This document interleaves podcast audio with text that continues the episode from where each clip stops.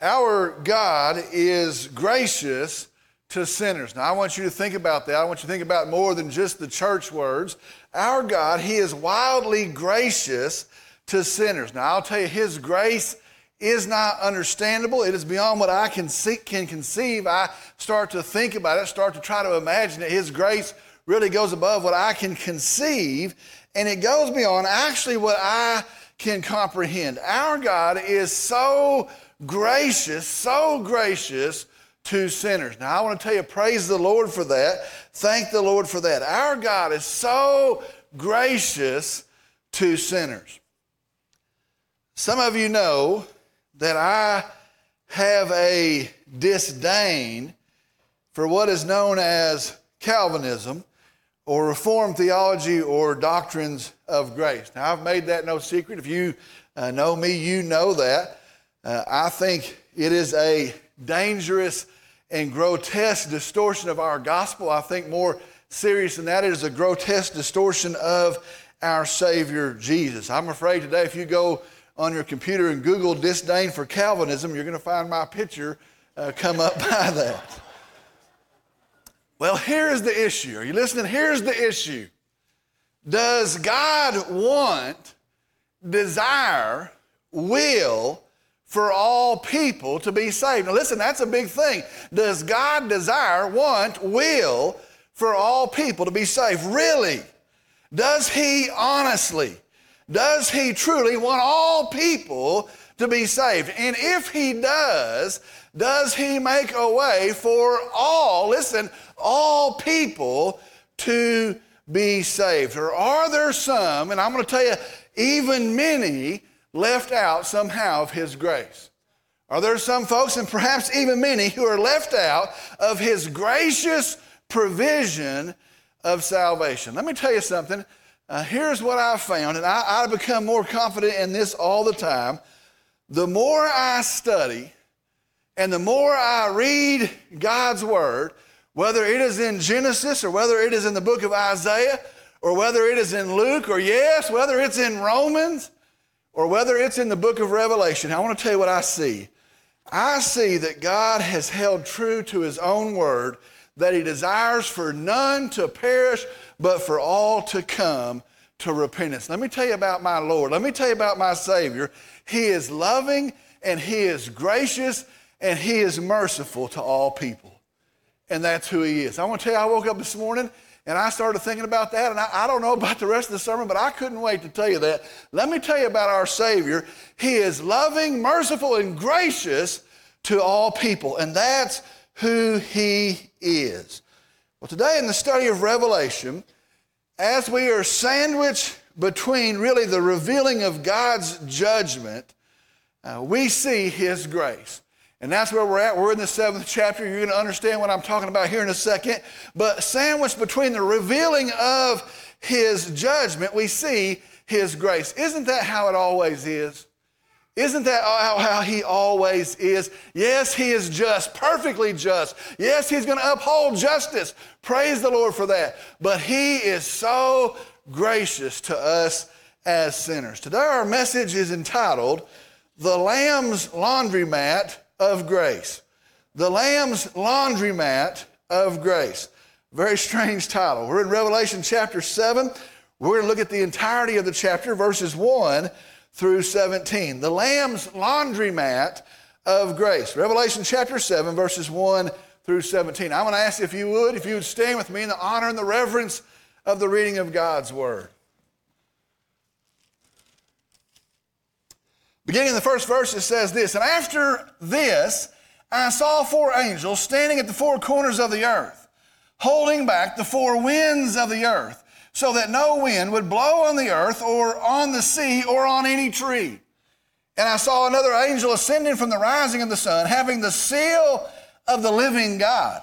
And he cried out with a loud voice to the four angels to whom it was granted to harm the earth and the sea, saying, Do not harm the earth or the sea or the trees until we have sealed the bondservants of our God on their foreheads. And I heard the number of those who were sealed 144,000, sealed from every tribe of the sons of Israel. From the tribe of Judah, 12,000 were sealed. From the tribe of Reuben, 12,000. From the tribe of Gad, 12,000.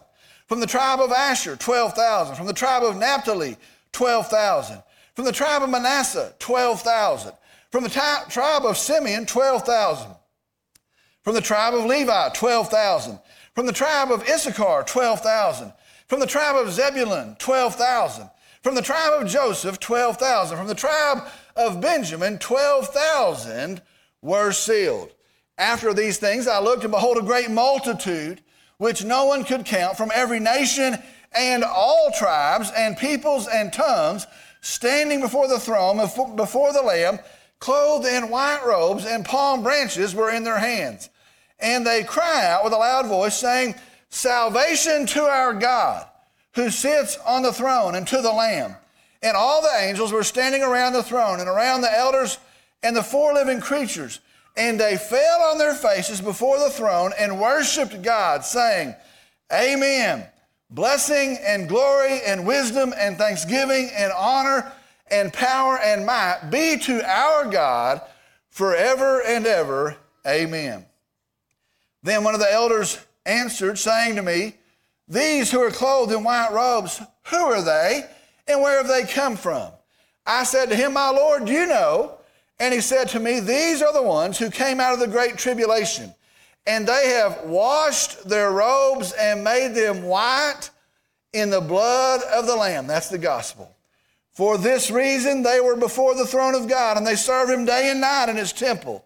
And he who sits on the throne will spread his tabernacle over them.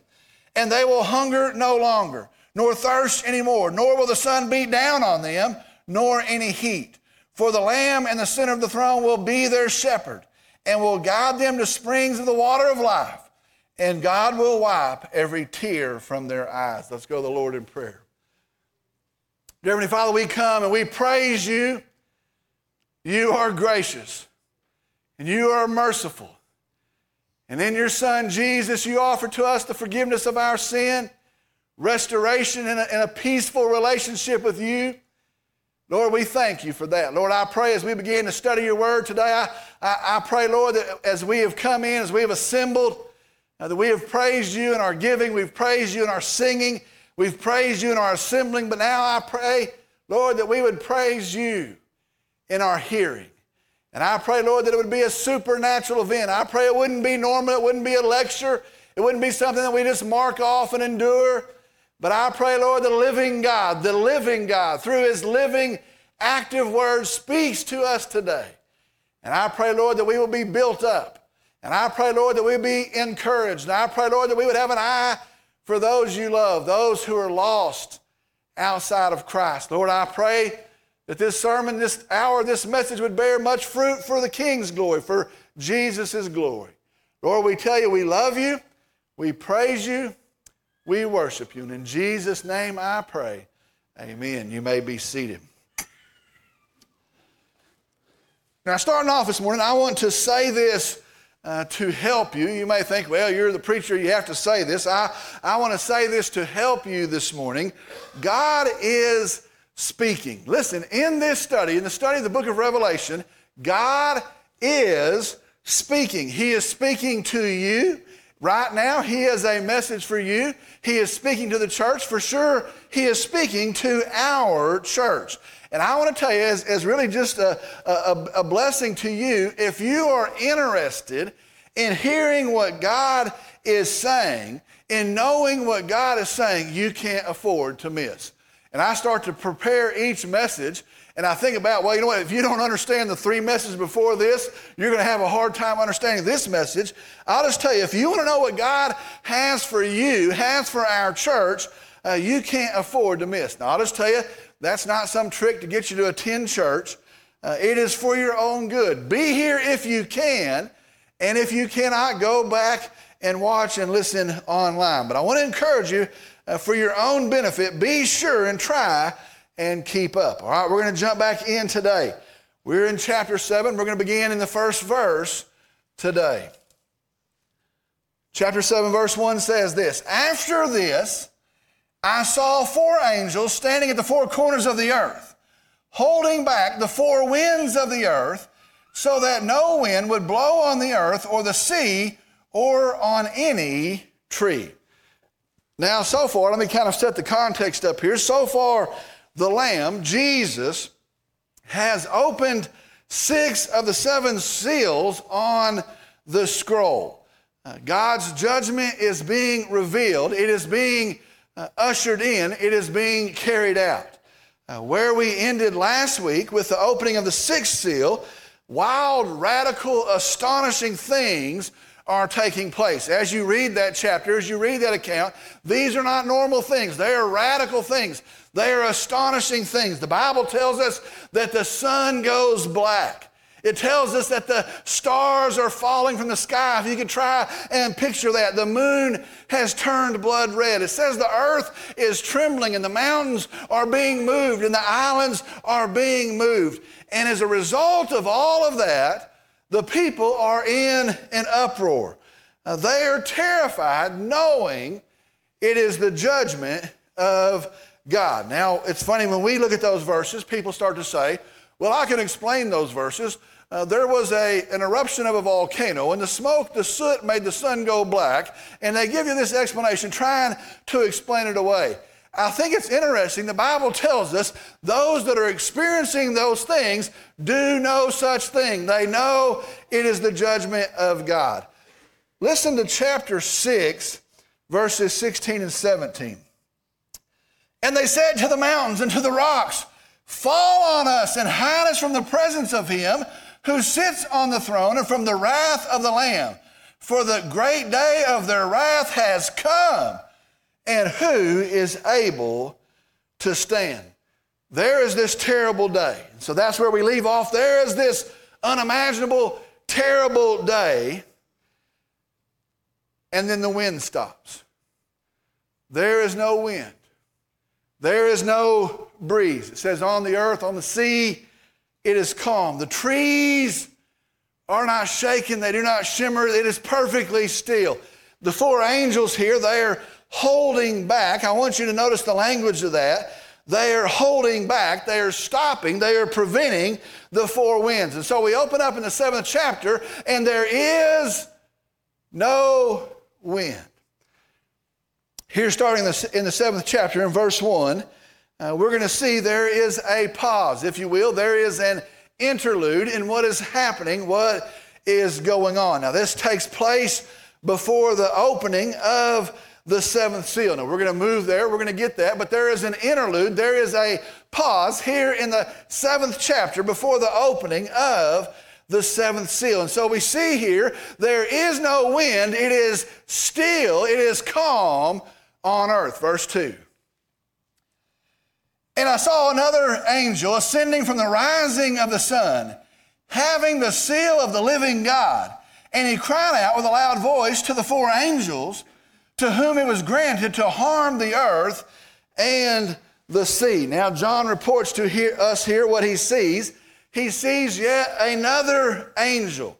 Now, this one is ascending, is coming down in the east. Now, that is where the sun would come up. And so, where the sun would come up in the east, as the sun comes up, now this angel is coming down, is ascending. Now, it says of this angel this angel has the seal of the living God. Now, I want us to think about two things here.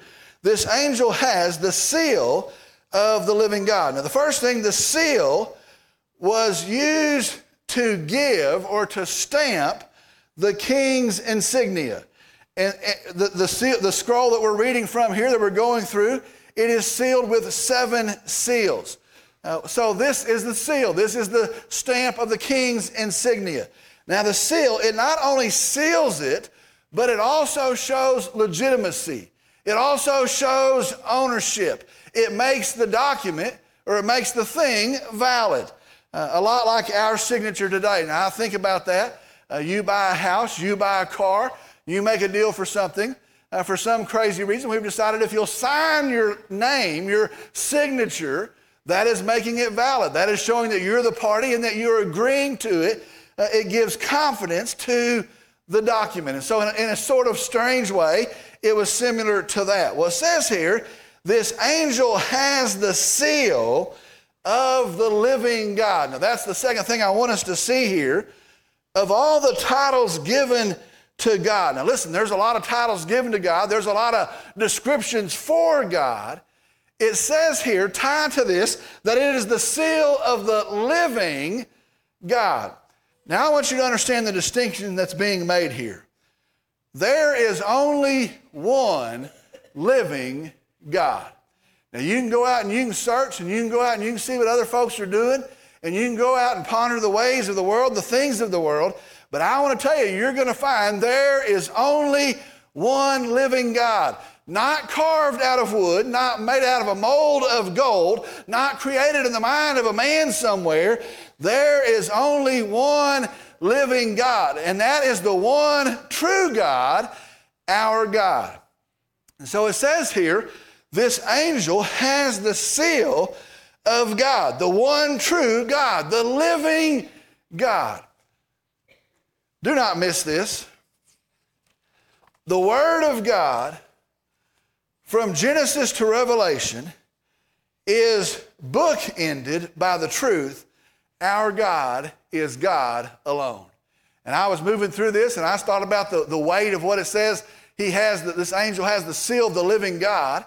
And I, and I thought about the truth. Our Bible, the Word of God, from Genesis to Revelation, it is bookended by the truth that our God is God alone. He alone is God. Now, He is the Lord God. He is Almighty God. He is the God who sees. He is the God who knows. Praise the Lord, He is the God who saves. But I want to tell you the testimony of our God is this He alone is God. He alone is God.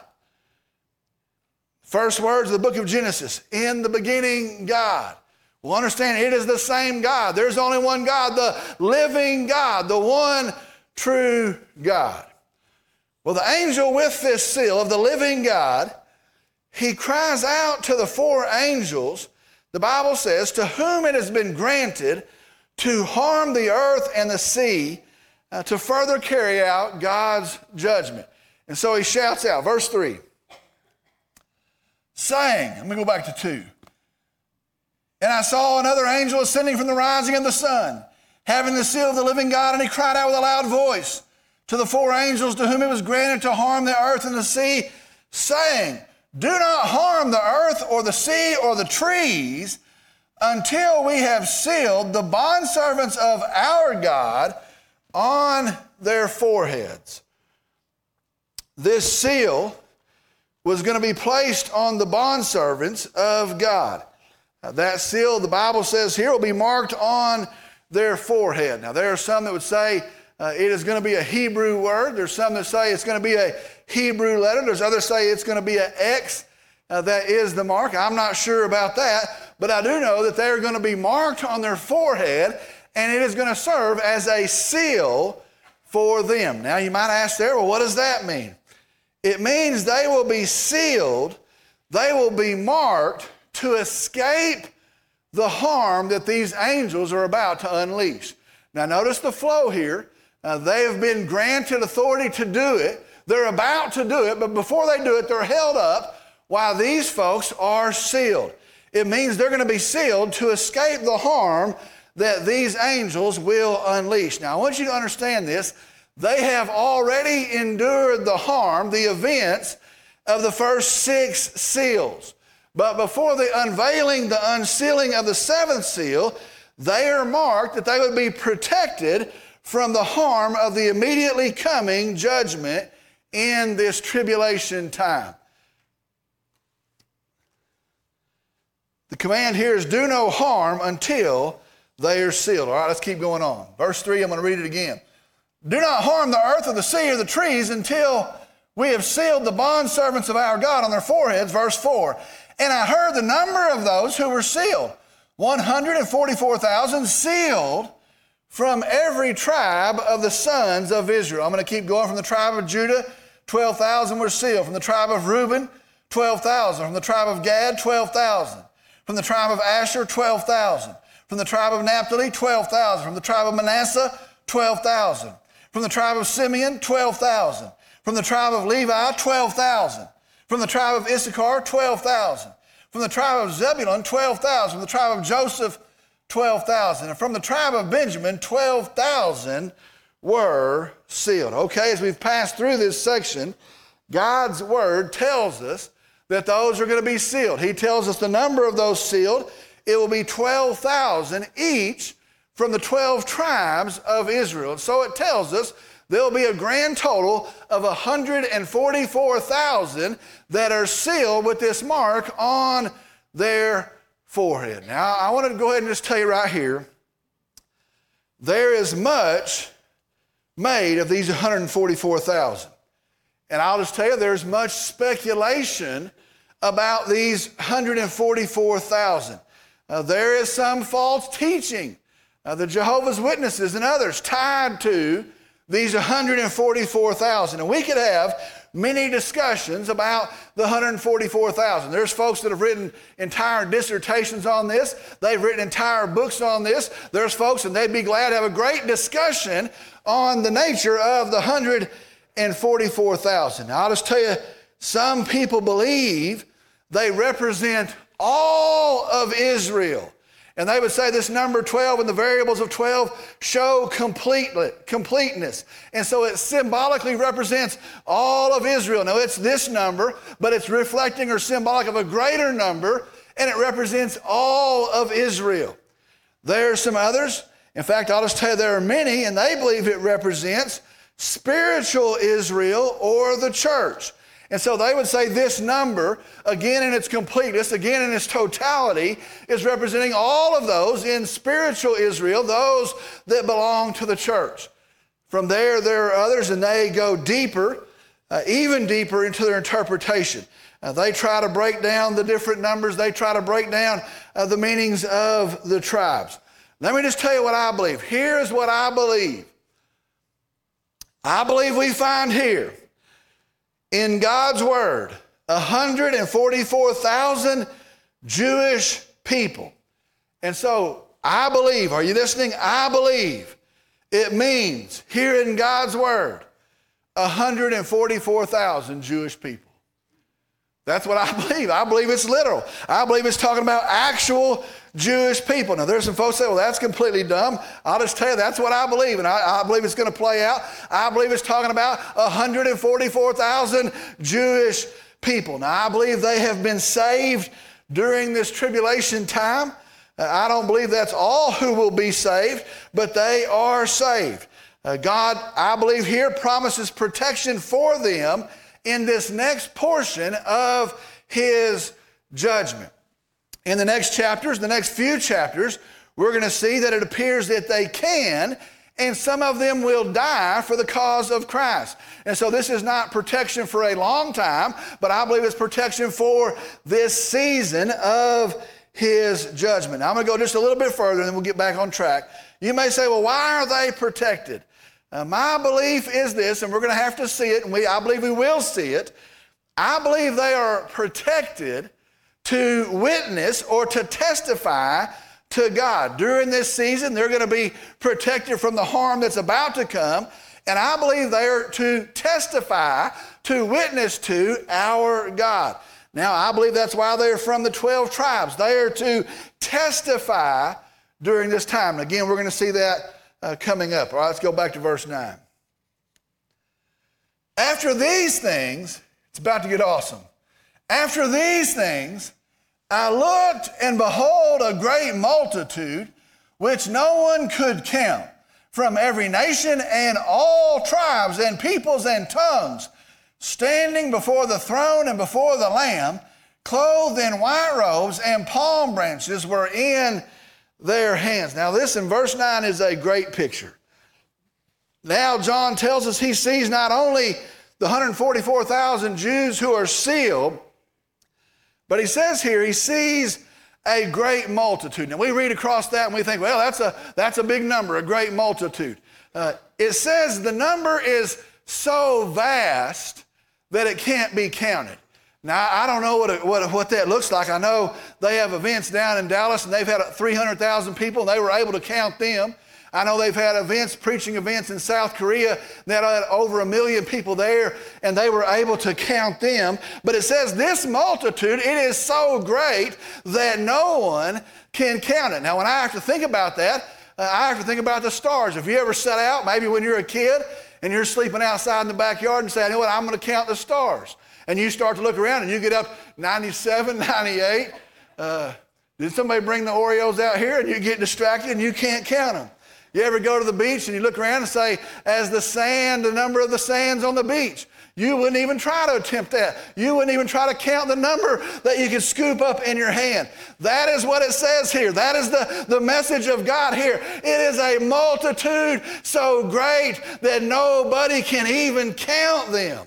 It says this from every nation all tribes, all people, all tongues. Do you see how awesome that picture is? As far as you can look, there is this great multitude of all the people, and they are from all the tribes and all the groups, and they speak all the languages. A multitude from all the earth. How awesome is that? It says they are standing before the throne, the Father, and before the Lamb, Jesus. It says of this great multitude, they are clothed in white robes. Now, doesn't the picture change now? Every direction you look, there's people from every nation, every tongue, every group, and they're all dressed the same. There they are, and they have white robes, and they have palm branches in their hands. Now, we've talked about it before. The white shows holiness, purity, righteousness. Uh, the palm branches, that's a new thing in our study. Uh, palm branches were often used in Jewish festivals. They were a sign of joy and celebration. So, what a great picture this is in every direction. As far as you can see, here is this great multitude of people. Here they are dressed in robes of righteousness, of holiness, and they stand in celebration with palm branches in their hand. Verse 10. It's going to get better. And they cry out with a loud voice, saying, Salvation to our God who sits on the throne and to the Lamb. Salvation to our God who sits on the throne and to the Lamb. They cry out. The word here for cry out means they literally shout. And so they're, they're shouting. And so if you can imagine a group this large, they can't be counted, and they are shouting, Salvation to our God. Salvation to our God. Now that sounds a little bit strange, a little bit out of order, but let me explain it to you. From the Greek, now this is a somewhat hard phrase to put into English. Salvation to our God. The word to carries the idea of belonging or ownership. Now, the New International Version actually translated belongs to. Salvation belongs to our God. And that's a pretty good description, a pretty good translation. So understand when they're saying salvation to our God, they're saying salvation belongs to our God. And so that is the shout of this crowd. Now I want you to understand what they're saying here. They're saying salvation, He owns it. Salvation, He has it. Salvation, it is His. And therefore, in His grace, He alone is the one who can provide it. Salvation belongs to our God.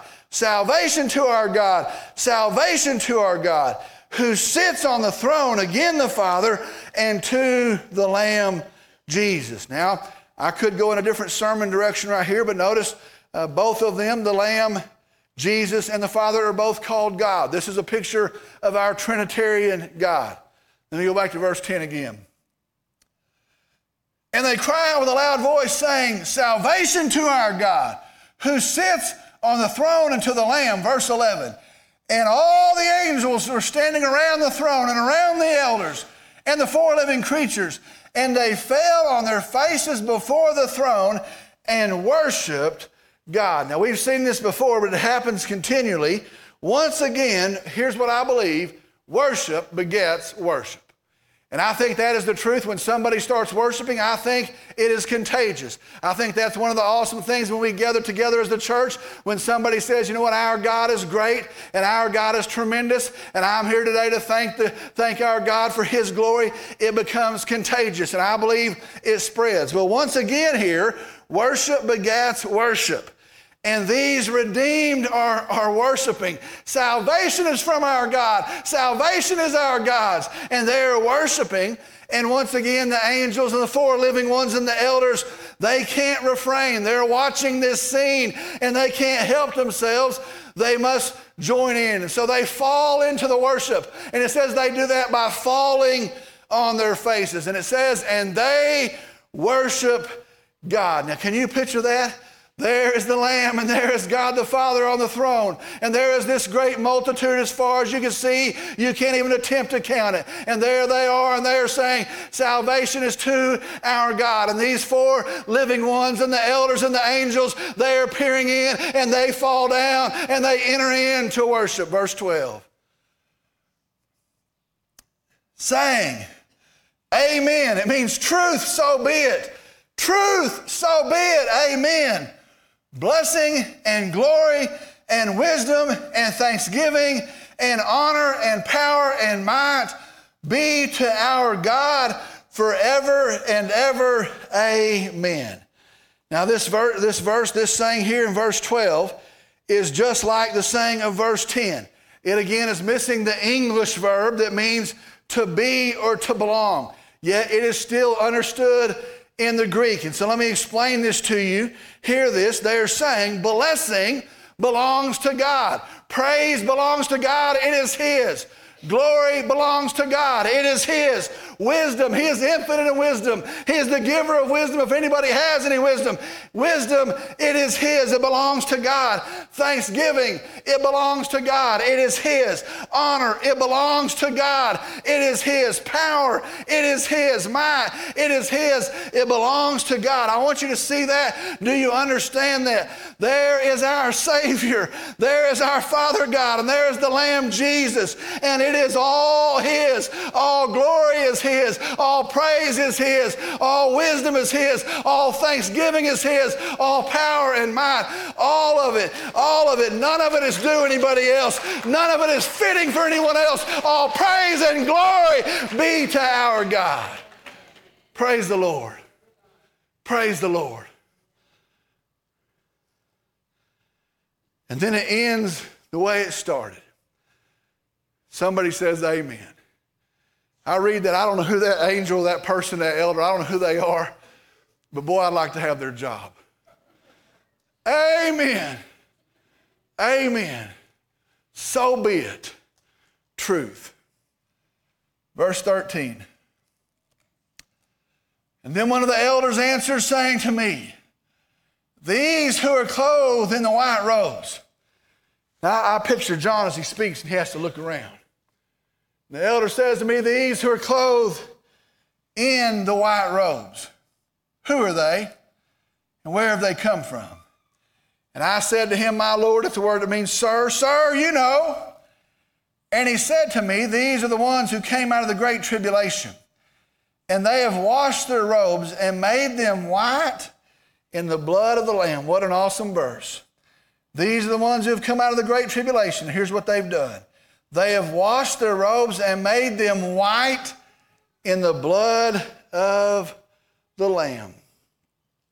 These are the ones who came out of the great tribulation. These are ones who were saved. They received Jesus Christ by faith, claiming Him as their Savior, as their Lord in faith.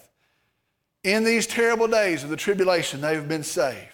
And the verse says here, and they have washed their robes and made them white in the blood of the Lamb. Now, there's a great, a great a discussion that we could have there. That really is a picture of our gospel. What have they done? They have washed their robes and they have made them white in the blood of the Lamb. Now, I want to go very slow right here.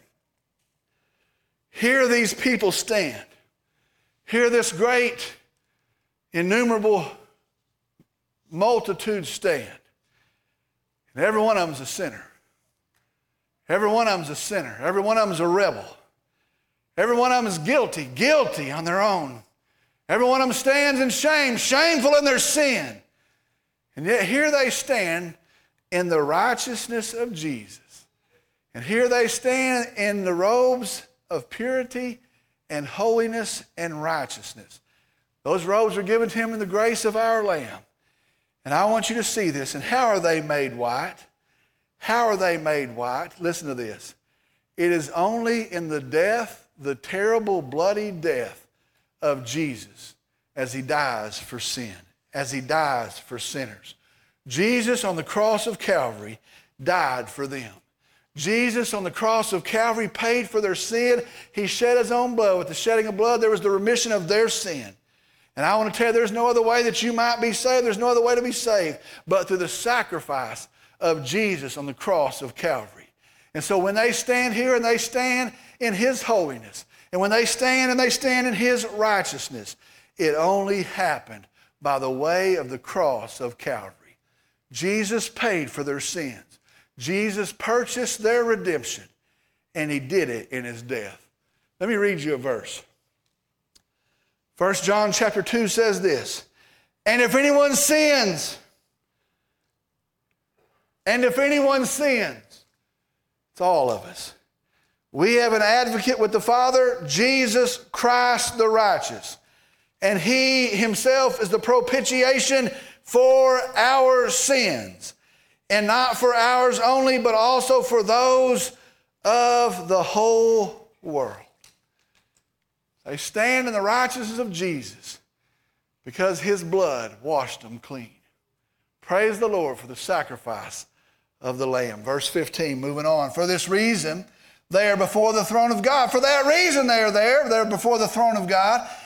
And they serve him day and night in his temple. And he who sits on the throne will spread his tabernacle over them. The Bible says they serve. Now, the way they serve him is they worship him. They come and they serve him by worshiping him. It says here, now this is a beautiful picture of our salvation. He spreads his tabernacle over them. He spreads his tent over them. Listen to me. In our salvation, there is fellowship with God and God Himself tabernacles with us. He spreads His tent over them. Verse 16. And they will hunger no longer, and they will thirst nor thirst anymore, nor the sun beat down on them, nor any heat. There is safety in salvation. Verse 17. For the Lamb in the center of the throne will be their shepherd and will guide them to springs of the water of life, and God will wipe every tear from their eyes. In Him there is salvation, in Him there is comfort. What a scene that is. What a, what a picture that is. What a truth we have. I'm going to be honest with you. I read this account, and it's a lot to take in. There's still, there's still some loose ends there. There's a lot to think about, there's a lot to consider. And there's just, just in what we've passed through today, there's so much to understand. And I, I, I, sometimes look at that and go, how are we supposed to apply that? And I know it's a message for us.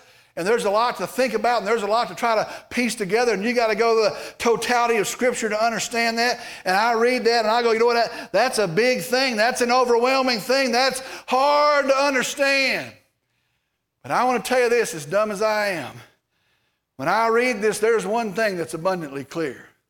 When I read this, there's one thing that stands out, and that is this God wants people to be saved.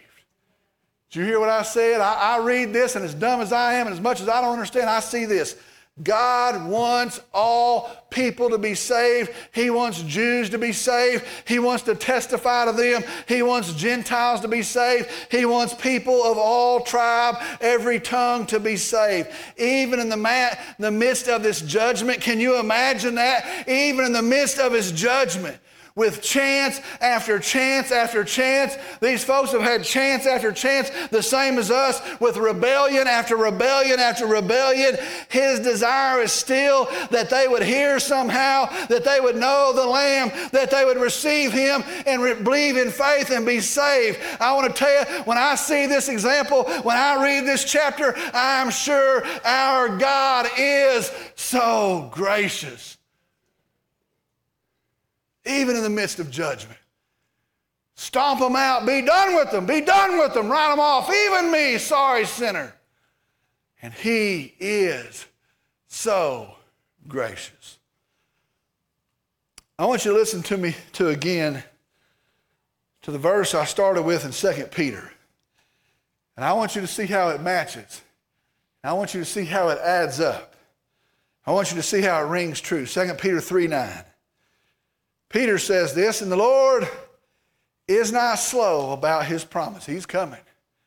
The Lord is not slow about his promise, as some count slowness, but is patient toward you. And you can put your name right there. He's patient toward you, not wishing for any to perish, but for all to come to repentance. Our God is so gracious. Our Savior is so gracious. Praise the Lord. Let's go to the Lord in prayer. Dear Father, we come and I praise you. I come and Lord, I want to I want to yell into that crowd, Amen. Salvation is yours. You provided, you bought it, you secured it, and in your grace you give it. And so I praise you, Lord. All honor is yours. All praise is yours. All thanksgiving, it's due of you. It's yours. All wisdom, it's yours. All power, all might, it's yours. Praise you, Lord. Praise you. Lord, I, I pray as we've passed through this, I pray that we've been encouraged. I pray that we've been maybe awakened. I, I, I, pray for some that do not know you. I pray, Lord, that they've been stirred to receive Christ, Jesus, as their Savior, and the preaching and the hearing of this gospel. Lord, I pray for us as a church that we would become urgent, we would become adamant about what we're to do in these days that we live in. Lord, I, I pray that you have spoken. I believe you have. I pray that you continue to speak. Lord, I pray in this time of invitation that you would move, and I pray, Lord, that it bring much glory to you. And I pray in Jesus' name. Amen. We're going to close with a time of invitation, a time of response. I want to tell you there's, there's, there's two questions that I have right now out of this. First is this Have you trusted Jesus as your Lord and Savior? He loves you, He knows you, He sees you. And you sit there and say, Well, you don't know about my past. Well, you don't know about my sin. You don't know about the secret things. You don't know about the things everybody talk about. You don't know about the distance I am right now how far I've run. I want to tell you this God knows you and God loves you, and He's paid your way through Jesus on the cross of Calvary. I can say that in confidence. That's what His Word says. He's paid for your sin on the cross of Calvary. Now, listen to this He offers you salvation, the forgiveness of sin, by your faith in Him, by trusting Him. What it means is this you say, Lord, I see who He is, I believe who He is, and my response is, is a faith response to turn, repent of my sin and turn to Jesus, receive Him in faith. The Bible says, listen, if you'll do that, He'll save you right now. He'll forgive you of your sin. He'll, he'll, he'll take your record of wrong and He'll put it as far as the east is from the west. He'll restore you. He'll renew you. You'll be redeemed right now if you'll trust Him in faith.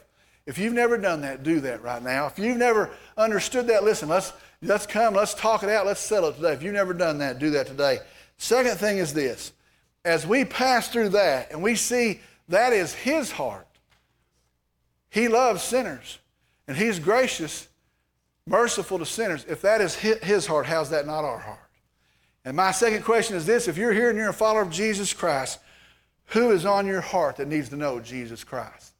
And I want to tell you, as the days grow short, it, it ought to be an increasing burden to us that there's a lot of folks in our family, and there's a lot of folks at our workplace, and there's some folks that live on our street.